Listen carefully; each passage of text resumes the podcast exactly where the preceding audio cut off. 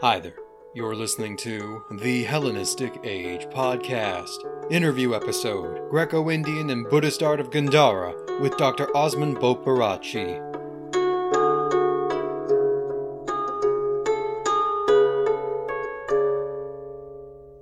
Before we begin our interview, I'd like to let you all know that Dr. Bopearachchi has generously provided dozens of helpful images to act as a visual aid for several of the points he brings up during his answers. I've combined this into a single guide in PDF form, which will be made available to download on both my website and directly linked in the episode description, just like how I have my transcripts and family trees. There are some amazing examples of Gandharan and even Indo Greek art that he provides, so I strongly encourage you to check those out. Now, let us return back to the show. Hello, everyone. Today I have the pleasure of welcoming to the show Dr. Osmund Bopearachchi. Dr. Bopearachchi is a renowned scholar of South Asian history, archaeology, and numismatics, currently serving as the Emeritus Director of Research of the French National Center for Scientific Research, and has worked as a professor at both University of California, Berkeley and the Paris Sorbonne University. The bulk of his research focuses on the history of India from Alexander until the Kushan Empire, and he has dozens of publications on the Greco Bactrians and the Indo Greeks, including coin catalogs and a recent work entitled When West Met East Gandharan Art Revisited. Today he is joined to talk about his work regarding the interactions of Greek and Indian art in both Gandhara and the broader region. First off, let me just say thank you very much for taking the time to come on the podcast. Thank you so much, Jake. Would you like to give us a bit about your background and what inspired you to dedicate much of your research to those like the Greco Bactrians and Indo Greeks? Yeah, in short, you know, as you know, I was born in Sri Lanka. I did my preliminary studies there and I did Western classical culture for my BA degree, which is the Greek and Roman civilization. So before I came to France, I had the knowledge of Latin and Greek. And then um, when I came to France, I mean, it was another story because it was not, I didn't come on a scholarship. I just saved some money and came here. And luckily, I met my teacher, supervisor, Professor Paul Bernard, who just returned from Afghanistan because of the Soviet invasion of Afghanistan. So I was there for his first class, and then he arranged me a scholarship. So that's the beginning. The reason why I came to France was I was very much interested in uh, Greek archaeology, Greek art, and also the Greek philosophy. So at the beginning, I want to do Greek architecture. So Paul Bernard encouraged me to work on both sides. For the MA degree, I worked on the Kushan architecture. And then we, when it came to MPhil and the PhD, he told me since I knew Greek and Sanskrit that I should work on the Indo-Greek collection in the Cabinet de Médaille, in the Bibliothèque Nationale, the National Library in Paris. So this is how everything started. So I started following his class and also Professor George Le Rider, who was teaching at École Pratique des Études uh, on Greek coinage. So it was a long story of about seven years where I did my BA honors, MA, MPhil, and the PhD. And later I did my habilitation, which is a high doctorate. So that's the background. So I mainly worked on the collection in the Bibliothèque Nationale. And I got the chance to see all the main collections in the public museums like American Numismatic Society, Smithsonian, British Museum, Ashmolean, and all over the world. So the first book, which came out in French, was based on all these coins that I have seen. But after that, of course, my life changed because since 1990, I finished my PhD in 1987. But after that, as you know, the hundreds and thousands of coins showed up in Afghanistan and Pakistan. I spent my life looking at these coins. For example, the Mir Zakah hoard itself had four tons of coins. So that's the beginning of my of my studies. The arrival of the Greco Bactrians into northwest India certainly is a turning point for cross cultural exchange. But Greeks and Indians had been in close contact for over a century by that point, with the invasion of Alexander and diplomatic overtures with the Seleucids.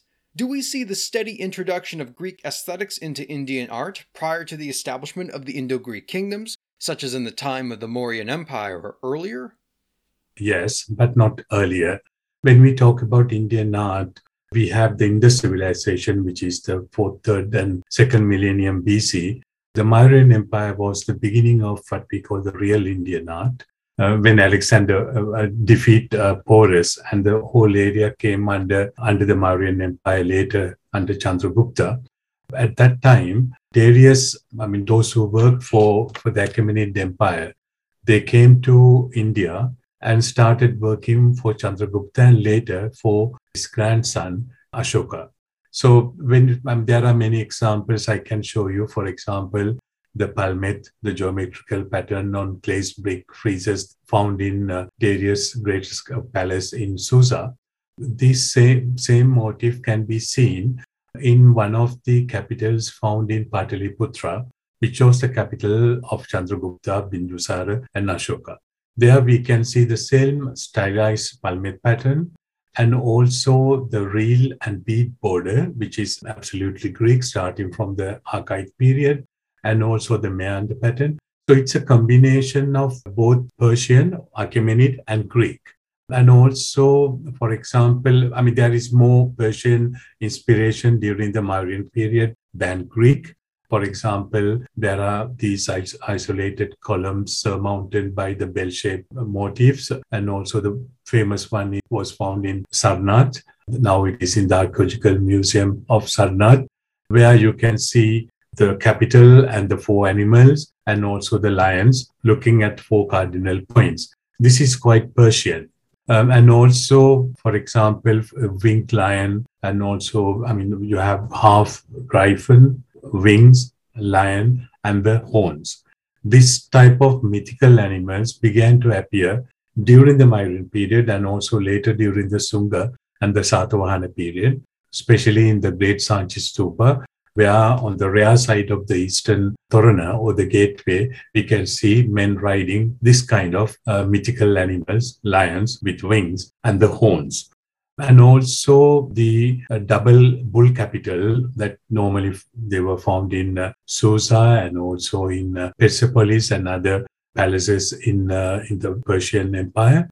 And these motifs were taken by the artists of India, especially that we can see them in Bharhut Stupa and also very particularly in Sanchi, the great Sanchi Stupa, where the columns are there. And on the top or the capital, we have back to back lions, bulls, and also gods. So this is somewhat we call the inspiration of the Persians and also little bit of Greek inspiration, not much things started really during the Gandharan period, where you have, I think we are going to talk about it, Derek, that uh, um, the inspiration of the Greek art or Hellenistic art on the Gandharan art.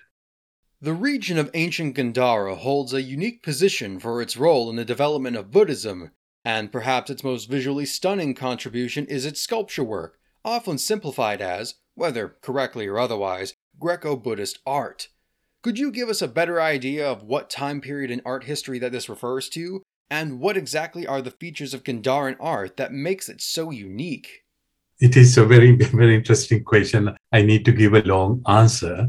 The Greeks were there, um, I mean, from the time of Seleucids, especially when Diodotus became the founder of the Greco-Bactrian kingdom. These Greeks came, I mean, crossed the Hindu Kush mountains and came to the Gandhara region during the time of Demetrius and they were there until around the 10th or 20th of the Common Era. So, I mean, I mean, the last king who may have ruled in this area in the Gandhara region was Strato II. After that, the Scythians invaded the area where the Greeks were. After the Scythians and the Parthians, Kushans came in. So, the during the Kushan period, especially during the time of Kanishka, who was the greatest Kushan empire, what I mean was there was art forms before that but what we call Buddhist art, where the Buddha is shown anthropomorphically in human figure. This cannot be dated prior to Kanishka, although there were, I mean, some traces of Buddhist art starting from, as I told you earlier, from the Mauryan period. The Greco-Buddhist art was a term invented by the famous father of Gandharan studies, the French scholar Alfred Foucher. He called it l'art Greco-Buddhic, Greco-Buddhist art. I mean, now, of course, we don't call it at the same way, although there are a lot of elements, a lot of motifs borrowed from the Hellenistic time to convey an Indian story, the story of Buddha or the Gautama Buddha or the Shakyamuni. I selected a sculpture which is quite interesting where you have preaching Buddha in the middle, seated on a full blown lotus, held by two elephants and a lion. He's in the what we call the Dharma Chakra Mudra or the preaching attitude. What is interesting is on either side, there are two columns. These columns are absolutely Persian, the bell shaped capitals. And on the top of the capital, you have back to back bulls.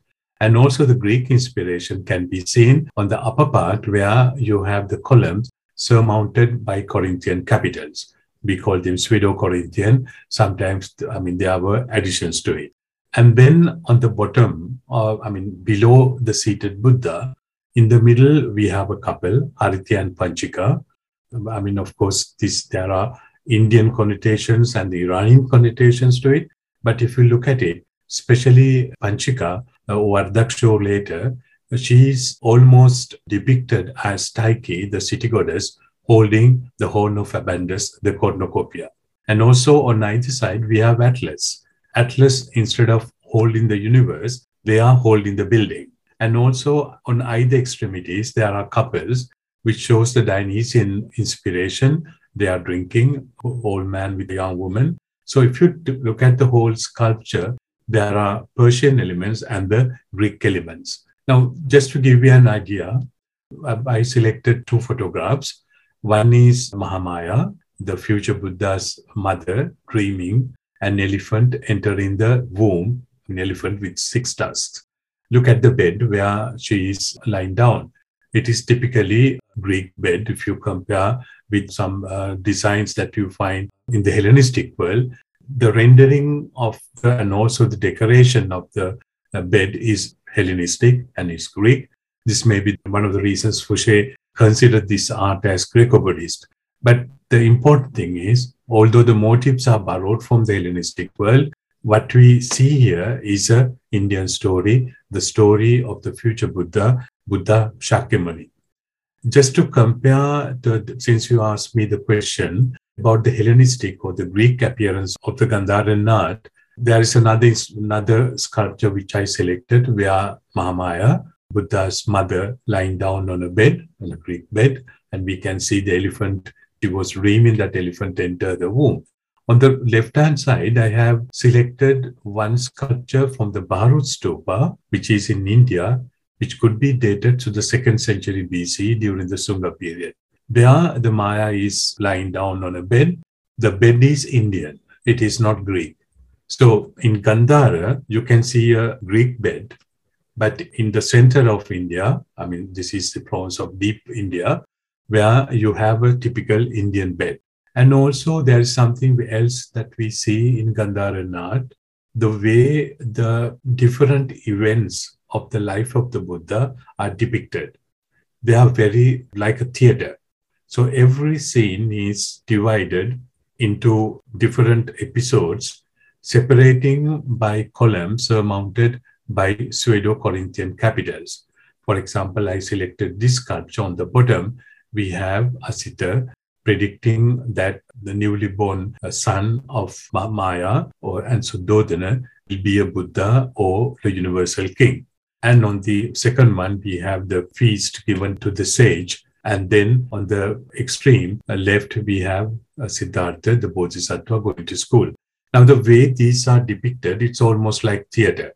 Even the scenes that were taken inside the house, as if the front wall is completely taken away, and we are looking at something as it, it is performed in a Greek theater. So that's also very typical of Gandharan art, which we don't see on other forms of Indian art like Sanchi, Bharhut, Andhra, and Mathura. Of course, as I told you, the story is Indian, story is Buddhist, but the gods or goddesses and also the human characters, they wear Greek dress like chiton, but they are shown as if they are like Greeks. Um, and also the ways, I mean, to depict these motifs, they selected mythical creatures. Uh, I have selected one from the Metropolitan Museum of Art in New York. If you compare it with this motif, with the half man and half sea monster from Pompeii mosaic, you can see the inspiration. It's no more in the Greek context, but it is in an Indian context, but the motifs are Hellenistic. Another good example that we see, especially in the Roman art, on the, for example, I am taken a Roman uh, sarcophagus, which is in the Metropolitan Museum of Art, and the same motif. These are the garland bearers, putis, or erotos, or cupids. They are in garlands. The same motif is taken by the artist of Gandhara. For example, I am showing you this stupa found in Buner, where you can see the second register from the from below. You have same kind of erotos or cupids carrying the garlands. So this is what we call Gandharan art. When we compare with the other forms of Indian art, they have Indian character, but the Gandharan art, which was in Gandhara region in today's Pakistan, the north part of Pakistan, these regions were under the Greeks for a long time, more than 100 years. And also there were connections with Alexandria of Egypt and also with Parthia and Syria. So uh, the inspirations may have come from the Greek world. So they take the motifs from the Greek world to narrate a story which is Indian.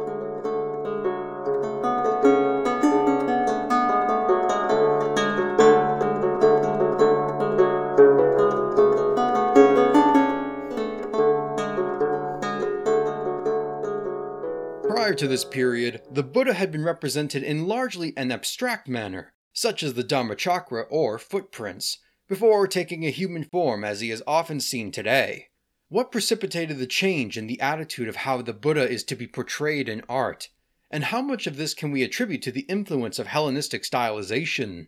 It's um, it's very interesting question because I personally believe images of anthropomorphical Buddha, I mean Buddha in human figure, were not to be seen in early form of Indian art. I am referring to Sanchi, Bharhut, and Bodh Only in Gandharan art we see Buddha in human form. So we normally date the Gandharan art or the Buddha in human form to the period of Kanishka, that means from 127 of the Common Era. So Alfred Foucher thought to depict the Buddha, nobody knew how Buddha looked like. So they, they selected the most beautiful Greek god, which is Apollo, and convert Apollo into the Buddha. So there are many sculptures we can see these features I mean, of course, he had exceptional lakshana, that means qualities of a man, but they take mainly the high, what we call the Ushnisha, high protuberance in the skull, and also Urna, which is in right in the middle of the forehead. But when you look at it, he's dressed like almost like a Greek, and also, I mean, he looks like a Greek god Apollo, or you can see the Greek elements um, another seated Buddha where you can see he's also preaching there. As you said very correctly, at the beginning, for example, in Sanchi and Bharhut, you know, Bharhut we normally date to the second century BC. The Great Sanchi Stupa is normally dated to first century BC. Buddha is never depicted in human form. As you correctly said, we uh, see the Buddha with the sim- with symbols. For example, the Buddha Pada, footprint of the Buddha, and also the three Ratna symbol, which is three jewels. That means the Buddha, Sangha, that means the clergy, and, uh, Dhamma, which is the law or the preaching of the Buddha. So these symbols can be seen in Sanchi. You never see Buddha. Also, there are depictions which took place or the events took place during the lifetime of the Buddha, but Buddha is always depicted uh, with symbols. There's another one where you can see Buddha, I mean, after his enlightenment, went to see his father um, and his stepmother, Mahaprajapati, and all the people of his former kingdom came to see him. So we have the Buddha in the middle, but not in human form. But he is symbolized by a seat. The artist never dared to show the Buddha in a uh, human form. And famous one also in the, um, there's another sculpture in Great Sanchi Stupa of the South Torana the first sermon, we know the Buddha preached in a park where there were gazelles and deer, which is called a deer park. The Buddha is not depicted in human form, but we have a chakra that we correctly call a Dharma chakra, that means turning of the wheel. And we can see people listening to him. But if you see the same scene in Gandhara art, you can see Buddha preaching. And also you can see in the reliefs his disciples in Sanchi and Bharhut, even his disciples who were monks are not depicted. So we see all nobles, the royal personalities, but Buddha is depicted with the Dharma chakra. So as you said very correctly, it can be an umbrella, it can be a seat, it can be a chakra, it can be the footprints of the Buddha. So the reason why it happened during the Gandharan period was for the Greeks to depict their gods was not a problem, as we know very well, even from the archaic period. Athena, Zeus, Apollo, Poseidon, they were all depicted in human form. For the Greeks who were there, to depict their, I mean, what they believe in Buddha, the who invented the Buddhism, or the main figure of Buddhism, Sakyamuni Buddha. So they selected the uh, Greek form and gave a Greek form to Buddha. And from this moment onwards, he appears in human form. So that is the secret of Gandharan art as well. Probably one of the most recognizable Greek motifs found in Indian art is the demigod Heracles, who assumes the protector role of Vajrapani, the guardian of the Buddha. It's worth noting that his characterization in Greek mythology and drama fluctuates from either being a brawny monster slayer or a bawdy and gluttonous drunk. How did the image of Heracles translate across Central and South Asia into a protector figure in Buddhist iconography? Yeah, it's a very interesting question. Vajrapani, we exactly don't know his role. Some said, well, I mean, when you see Heracles holding a, Vajra, which is a thunderbolt, uh, he was Devadatta, who was the enemy of the god, or Mara, or Yaksha, that means a demon. Or some said he was a bodyguard. Alfred Foucher thought, I mean, Vajra uh, is a re- symbolic instrument of the master's magic power. I think uh, the Foucher was absolutely correct. Why they selected Heracles? As we know very well, Alexander imitated to a certain extent Heracles because he was a mortal who became immortal, who was admitted to the pantheon of the Greeks. Alexander considered himself, because he considered himself as the son of Ammon and Zeus. And also, we can see on the coinages, for example, starting from Euthydemus the first that we date from 230 to 200 BCE, who was born in Magnesia on the Meander uh, in Anatolia, where Heracles was divinized and venerated. So he shows on the reverse of his coins, Heracles seated on a pile of rocks. On the rocks, we can see the skin of the lion from Nemea and holding the club in the hand. And also quite interesting in Ai-Khanoum, which is a Greek city excavated by the French archaeological delegation in Afghanistan under Paul Bernard, they found statues of Heracles and also on the coins of Euthydemus and also Demetrius, Lysias, and others. And also the gymnasium of, uh, of Ai-Khanoum was dedicated to Heracles. So he was venerated as a hero who became a god, a mortal who became immortal. There are very beautiful depictions of Vajrapani, for example, in Hadda, in Afghanistan, in Tepe Shotor, excavated by our Afghan colleagues and also by uh, French colleagues where you have the Buddha seated on his right hand side. If we take the Vajra or the thunderbolt out, it is absolutely Heracles. We can see the skin of the lion around the waist and also the head of the lion on his left shoulder. And he's holding, instead of the club, the Vajra. That's the reason why we call him Vajrapani, or I mean, the spirit of the Buddha. There is only one occasion this famous sculpture, which was found in Pakistan, later confiscated by the Soviet army, given to the Kabul Museum. And during the destruction of the Kabul Museum, this sculpture was stolen, which I could see, which is intact. And of, of course, the story is that the two weeks that Buddha spent after his enlightenment in the vicinity of the Bodhi tree. They are right in the middle, we have a Vajrapani who looks like Heracles because he has the club club is held with his right hand. On the left hand, he's holding a Vajra. So you get on one side Heracles, on the other side, the Indian story of Vajrapani. So in appearance, he is Greek, but the story is Buddhist. So that's the beauty of Gandharan art.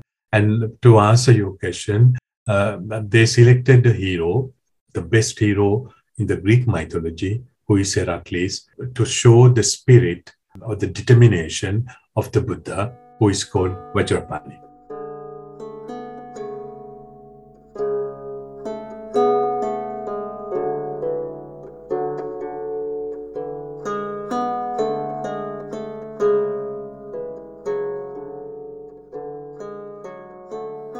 Exist several artistic renditions in Indian sculpture work that strongly resemble Greek Hellenistic kings, adorned with the diadem and often carrying items like grapevines, such as the reliefs of Sanchi or the so called Bharhut Yavana.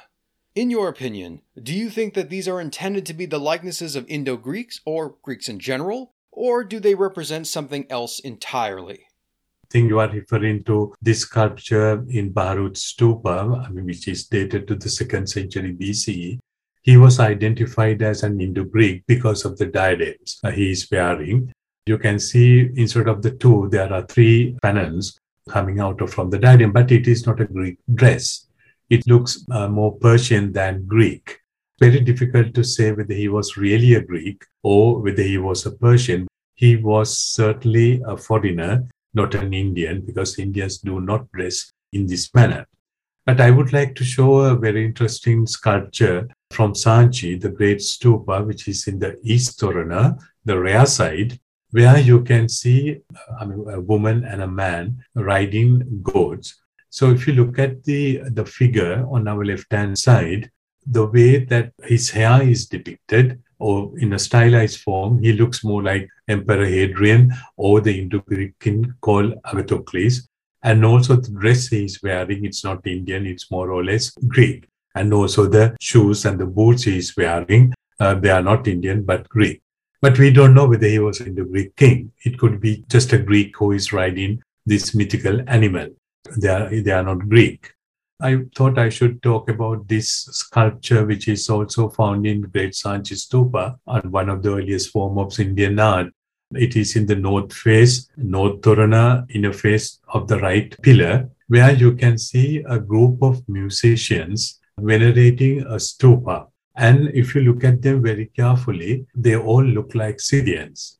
Now, for example, there is one who is playing the double flute. As you know, double flute could be Greek and also it was borrowed by the Scythians and others, and later by Indians. And also, I'm showing you the, the god of the Oxus River, which was found in Uzbekistan, where you can see a person playing the double flute. This type of uh, wind instrument later into Indianized as kombu pattu in Tamil. And also they wear, you know, the way that they have the Scythian, uh, almost like Phrygian caps, and also double face drums, dholak, and also which of course entered in the Indian customs. So these are all, I mean, they could be Greek or the way they are dressed, and also the reason why I think they are, they, I mean, at least some of them are Scythians because uh, some of them wear the Phrygian cap. So they are not really the kings, but the Greeks and Scythians during this time, if we date Bharhut to second century BC, and also Sanchi to first century BCE. This was the time Greeks were ruling in Gandhara. So there were certain interactions. I'm sure there were delegations. We'll be talking about this later, I think. There were certain, to a certain extent, Greek were visiting Mathura and Sanchi and other places in India. So they must have given donations that their portraits are in the stupa and they, are, they could be Greeks or they could be Scythians. How did the political successors of the Indo Greeks, namely the Indo Saka, Indo Parthians, and lastly the Kushans, continue to incorporate several aspects of Hellenistic imagery and designs into their art? Yes. For example, the Sakas or the Scythians, if we take the coins of Maues, on the obverse, we can see a biga, you know, the chariot driven by two horses, and there is charioteer, a woman riding the chariot, the charioteer could be Selene, the sister of Helios, the sun god. Although the king is Scythian, the motif is absolutely Hellenistic and Greek. And on the reverse, with the legend written in Gandhari language uh, using Kharoshthi aksharas, Kharoshthi letters, we have Zeus, the supreme god of the Greek pantheon, seated and with a gesture. And if, if I also take another point of Maues, who was the first Scythian king to rule in Gandhara. On the obverse, we have Zeus seated, and to his right side, we have Thunderbolt. But this is a personification of the Thunderbolt. In Hindu context, it is a Vajra Purusha. A Purusha means a person who is personifying the symbol of the Vajra or the thunderbolt. As we know, thunderbolt is the attribute par excellence of Zeus. On the reverse side, we have a person, it's almost like a Tyche, because on the head we have the towers, so it's a city goddess. So these motifs come from the Greek iconography. And also the greatest uh, Indo-Scythian king who ruled in the Gandhara area was Azes the first or the Azes the first. On the obverse, we have the king riding a horse, wearing heavy armor, what we call the cataphractus. And on the reverse, we have Athena Alkidemos. This was typical reverse type, first depicted on the coins of Menander, the greatest Indo-Greek king ever ruled in Indian territories, because it reminds us of Alexander, because Athena Alkidemos was the protector goddess of Pella, where Alexander was born.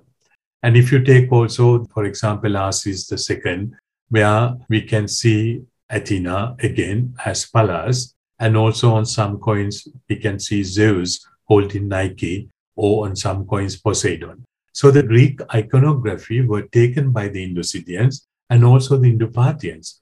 For example, Gondophares, who was the greatest uh, Indo-Parthian ruler to rule in the Gandhara area, we have a portrait on the obverse.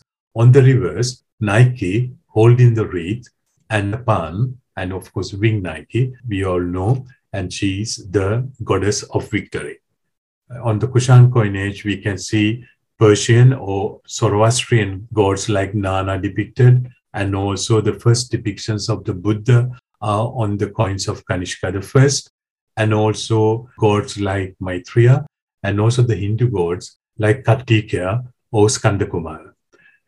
And also, there is a series of coins where the gods are identified, iconography is correct. For example, Helios, it is written in Greek characters, Helios. And then we have Hephaestus, we have Selene, and then Anemos, Heracles, and Serapis. So the Greek gods were taken into the Kushan coinage by Kanishka, followed by Huvishka and others. On Huvishka's coin, we can see Huvishka on the elephant back, and on the reverse, with the legend, Heraclio, I mean, referring to Heracles, he's holding the club and also the skin of the lion.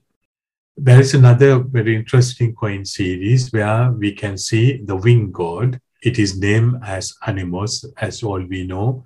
Anemos may refer to one of the anemoi, which are the wind gods. We don't know because there is no symbol to identify which direction, cardinal point they represent. So the Greek legend says anemos, deriving from anemoi in the plural form. But as we can see, he has wings and also holding some sort of a cape or some sort of mantle blown with the wind.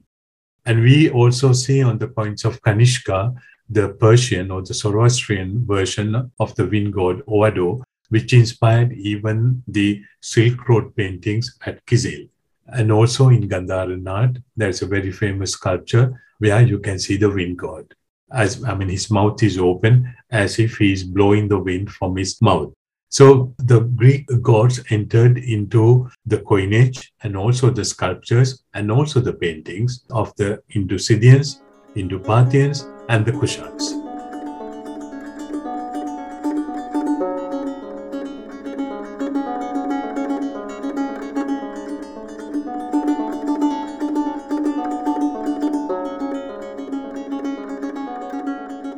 For some scholars, such as Professor A.K. Narain, the impact of Indo Greek rule upon the culture of India was relatively ephemeral in nature, with Narain famously stating that, quote, the Greeks came, the Greeks saw, but India conquered. Do you believe that historians emphasize Greekness too much when looking at the art of Gandhara at the expense of the local Indian or Central Asian artistic traditions?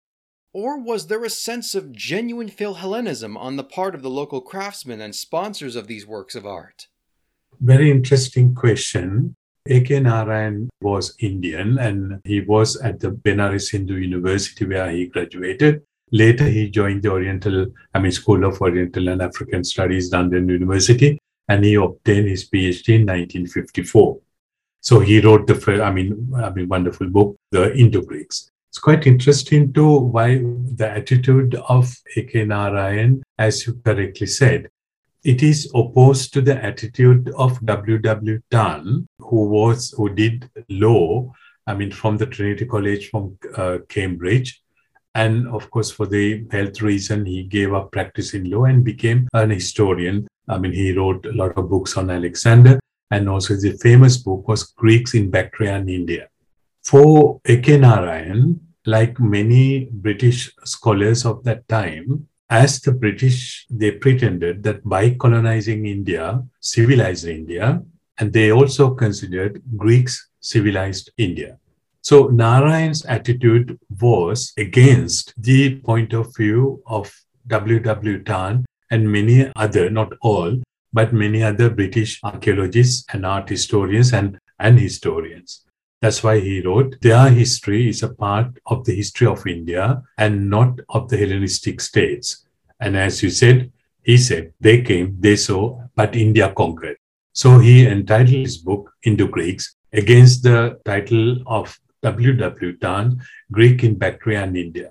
So we have to think in 1947, India was liberated and became an independent country.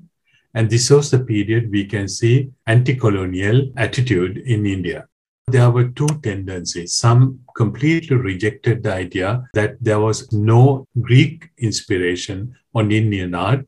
It is all India. But on the other side, some said you can see both. So in the middle of all that, I mean, I am from Sri Lanka. I look at it in a different perspective. We can't go from one extreme to the other we cannot deny the Greek inspiration on Indian art, at least in Gandharan region. Uh, recently, I published a stupa, which was, I mean, supposedly from Buner area. It's complete stupa with different levels. There are six registers. Below, there are lotus flowers separated by columns surmounted by Corinthian capitals. And above, we can see garland bearers, as I said earlier, this is a Roman and a Greek motif, cupids and putti carrying the garlands. Above that, there are major depictions of the life of the Buddha. For example, the engagement of Siddhartha with his future wife Yashodhara, each scene separated by the columns surmounted by Corinthian capitals. And then there is another register where you can see the life story of the Buddha, starting from the dream of Maya until the parinirvana and the cremation. Above that, I'll come to that uh, in a moment, we can see Dionysian saints. And on the top register, we have the generic Buddhas and gods and people venerating them. If we look at the second register from the top, where we have Dionysian saints, that's very clearly it is only Greek. It can't be anything else. Where you have puttis plucking grapes, then they are trampling the grapes, and then we have the fermentation, distribution of the grapes, and then people collect them into huge caters and they start drinking. And then we have flirting scenes.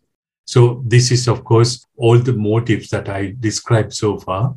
They were borrowed from the Greek world to tell a story which is Indian. So if you look at it on both sides, for example, this stupa depicts what we call the stratification of the world what we call in Chakraval cosmology. On the top of it, we have the sky depicted by the Devas, and the middle region is Gandharvas and Yakshas, and then the earth creatures or Manushas or the human beings depicted by the life story of the Buddha. And then we have the Urga and Naga, that means snakes, uh, the crawling earth creatures depicted by the garland bearers, and the subterranean creature, Rakshas and Asuras, which is the underworld. So likewise, in Gandharan art, we find a lot of motifs evoking Dionysius plucking grapes, making wine and drinking wine and flirting because Dionysius was quite famous. There are so many stories, as we know, from Diodorus and also from uh, Euripides and others, the conquest of India by Dionysius. And also there are tens and twenties of plaques were found, gold, silver plates with gold emblemata in the middle, depicting Dionysius and Ariadne. And also in the Gandharan art, for example, we can take a sculpture, I mean, three sculptures from the Cleveland Museum, which were the parts of stair risers, where you can see drinking scenes, a couple, a man giving wine to a woman, semi-nude, drinking wine. On the other side, we can see somebody carrying wine in goat skin. This inspired a lot the Gandharan art. For example, there is a famous sculpture in the Hirayama collection where Dionysius is seated on a panther. I mean, of course, his um, vehicle or the animal par excellence, held by two women because he's completely drunk. Over it, certainly there was a statue of a Buddha. And also, not only Dionysius and Ariadne, but also we have Satyr, Maenad, and Pans, because we can see the horns. Usually, old man with a young woman embracing or flirting, where you can see also the grapes. Another uh, relief in the Tokyo National Museum, so-called Dionysian scene. One man is drinking directly from the goat skin containing wine, and then old man, the Indian version of Dionysius, a young woman seated on his thigh and drinking wine. And also the, in the stupa that I showed at the end, we have this kind of scenes. So they took the Greek motifs to narrate a story. I mean, as Martha Carter said, I mean, I would like to quote her within the Gandharan Buddhist context, Dionysian motifs could be understood as a, symb- a symbolic representation of the intermediary world of yakshas. Obviously, the lower heavens on the slopes of the world mountain were far more accessible, even if they were only temporary way stations in the inevitable cycle of rebirth. So, this is what we see. So, the, question is the attitude of Narain to say, and also the extreme nationalist tendency from Indian side saying that there are no inspirations from the Greek side. There are inspirations. They borrowed Greek motifs, but to narrate the Indian story, the story of the Buddha. So that is the beauty of Gandharan art. I mean, for example, we don't see the Dionysian scenes in Mathura art, uh, which is right in the middle of India today, and also in the Andhra Pradesh. There are di- different ways of depicting Kubera, the god of wealth, but we don't see Dionysius there. The reason why we have Dionysian saints, or even as you asked uh, earlier about Heracles, uh, that you see only in Gandhara because there were Greeks before that. I mean, there is a history from Alexander the Great until Strato second Greeks were there. And if you look at the excavations in Afghanistan by the French archaeologist in Ai-Khanoum, they found a Greek city with gymnasium, Greek theater. So these inspirations were there, um, and we cannot deny them. So we have to think in between, as Buddha said, Madhyama Pratipada, we have to come to the middle way and see both sides without going to one extreme. While we have been overly focusing on the direction of cultural transfer from Greece to India, I think it's also important to look at it from the other side. Is there any evidence of Indian artistic motifs or mythology being adopted by the Greeks, such as the depiction of Hindu deities? There are few, not many, because especially the Greco-Bactrians and the Indo-Greeks, who were the successors of Alexander the Great, they preferred to depict their gods like Zeus, Athena, Poseidon, Apollo, and others. In a way, they are referring to Alexander the Great as the descendants of Alexander the Great. Uh, most of the gods that they selected, like Athena, Alkidemos, because of the connection with Pella, where Alexander was born, and also Dionysius, because of conquest of uh, conquest of Alexander related to the conquest of Dionysius of India, and also Heracles, mortal who became immortal. But during the excavations done by the French archaeological delegation in Ai-Khanoum, they found an interesting series of coins struck by Agathocles. Agathocles, in his normal adequate uh, tetradrachms and drachms and obols, you have the portrait of the king on the obverse. On the reverse, Zeus holding Hecate with uh, two torches in the hand with the Greek legend. But there was a series where we can see Balarama Samkarshana and Vasudeva Krishna, two gods belonging to the Bhagavata cult. They were first identified by the French uh, specialist of Hindu iconography, John Filliozat. So he correctly identified the divinity holding the Musala or the pestle and Hala, the plow, as Samkarshana Balarama, and the one holding the chakra, the wheel, and the Sankha, the conch shell, as Vasudeva, the Krishna. So if you look at it very carefully, on the obverse, where you have the Greek legend Basileus Agathocleius, on the god facing on his left hand, he's holding a plow. So this is the agrarian nature of Balarama, Rama the Mighty, the brother of Krishna. These are very famous Hindu gods in Hindu pantheon. And they resemble to the plow still used in countries like India, Sri Lanka, and Burma. And on the other hand, he has a musala or a pestle, which is, according to epic Puranic tradition, synonymous with Sankarshana, the first of Vishnu or Bhagavat in the vyuha forms.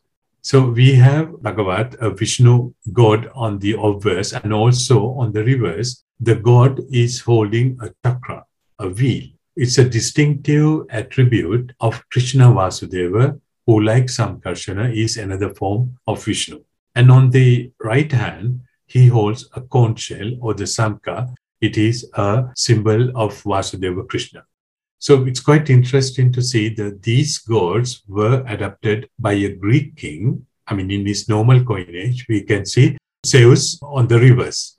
But these gods appeared on the coins of the Mauryan period, especially during the Ashokan period, where you have Balarama Sankarshan and Vasudeva Krishna on the Panchmark coins. So I'm showing you uh, some of these coins where you have a god holding the chakra and the plow. So what the Greek engraver, he was certainly looking at the existing sculpture and the way he understood it, he engraved it. For example, there are a lot of problems with this engraving. Over the head, he thought this is a part of the headdress, but it is not a headdress, but it is a chatra, a parasol that you can see over the nobles and also the gods. But this is the way how the Greek engraver saw the sculpture and depicted it. And another story, for example, if you take the coins of Antialkidas, on the obverse we have the portrait of the king. On the reverse, we have Zeus holding Nike, but he is associated with elephant. Zeus is not associated with elephant, he is associated with eagle. But here we are in an Indian context. The irony is the oldest of the inscription related to Bhagavata cult, I mean the cult of Vishnu, with historical implication, was found in Besnagar, in Vidisha, in Madhya Pradesh, right in the middle of India, where the inscription says it was erected in honor of Vasudeva, the god of gods, or Devadeva, by a Greek from Taxila, Taxashila. His name is Heliodorus, son of Dion, ambassador of great king Maharaja, the, the great king Antialkidas, to the local king Bhagabhadra, the savior, it was in his auspicious ambience that Bhagavata worship developed in Taxila and in the surrounding Gandharan region during the two centuries before the Common Era. So it's a quite interesting aspect. Of course, the Indo-Greeks tried to show themselves as the Greek, time to time, the one of the I mean the ambassador of one of the greatest Indo-Greek kings called Antialkidas belonged to the Bhagavata cult. He was a believer of Vishnu and he engraved an inscription on one of the columns. And also the depiction of Balaram Sankarshan and Vasudeva Krishna. And also on some coins, we can see Lakshmi, the Hindu god, Hindu goddess of prosperity. Although there aren't many, but there are occasions where the Greeks borrowed the Hindu gods on their coinages. I think this is an excellent place to conclude our discussion, and I would just like to say thank you once again for taking the time to speak for my listeners about such an incredibly fascinating topic. Now, do you have any current upcoming projects or books in the works, or any websites or links you'd like me to share for my audience? Oh, there are uh, several things. I mean, recently, as you correctly said in the introduction, I wrote this book, when West Met East, Gandhara Art Revisited, which is a two volume book. And also a new book came up, uh, which is called The Greek God Helios and the Indian deity Surya. It is on the sun god, looking at the depiction of sun god Surya in India and also Helios on the Greek context and also Mitra in a Zoroastrian or Mithraic context. Uh, and also the paintings, coins, and the sculptures. Recently, I published a book with my colleague Sushmita Basu Majumdar, uh, several hoards. Very important hoard was found in Barikot, uh, containing Panchmark coins and also the Indo-Greek coins. The, I mean, the, and these are the main books which came out uh, last year, 2021, and this year, 2022. Um, at present, I am working of my first book, which is the corpus or catalog of the Bactrian and the Indo-Greekines, which I am doing now with one of my former students, Olivier Bordeaux, and hopefully we'll be able to finish the book before summer. And by the end of the year, it will be published uh, with color photographs and it will be written in English. My first book was in French and it will be written in English. And there are many other projects of I mean, continue to work on Gandharan art. I think it is fascinating. There is a website where I update uh, all my activities connected with India or Sri Lanka and Southeast Asia. And I would, I would like to thank you for inviting me and giving me the opportunity to talk about my research. And also, thank you very much for interesting questions you asked. I hope I answered you correctly. Um, I mean, it needs more time to even to think and rethink. The questions are absolutely interesting. I think I tried my best to positive answers uh, to your question, Derek. I'm very, very thankful to you. As per usual, I will make sure to provide all these links in the podcast description and in my website, including with any show notes that I usually have. In the meanwhile, thank you all for joining us, and you've been listening to the Hellenistic Age Podcast.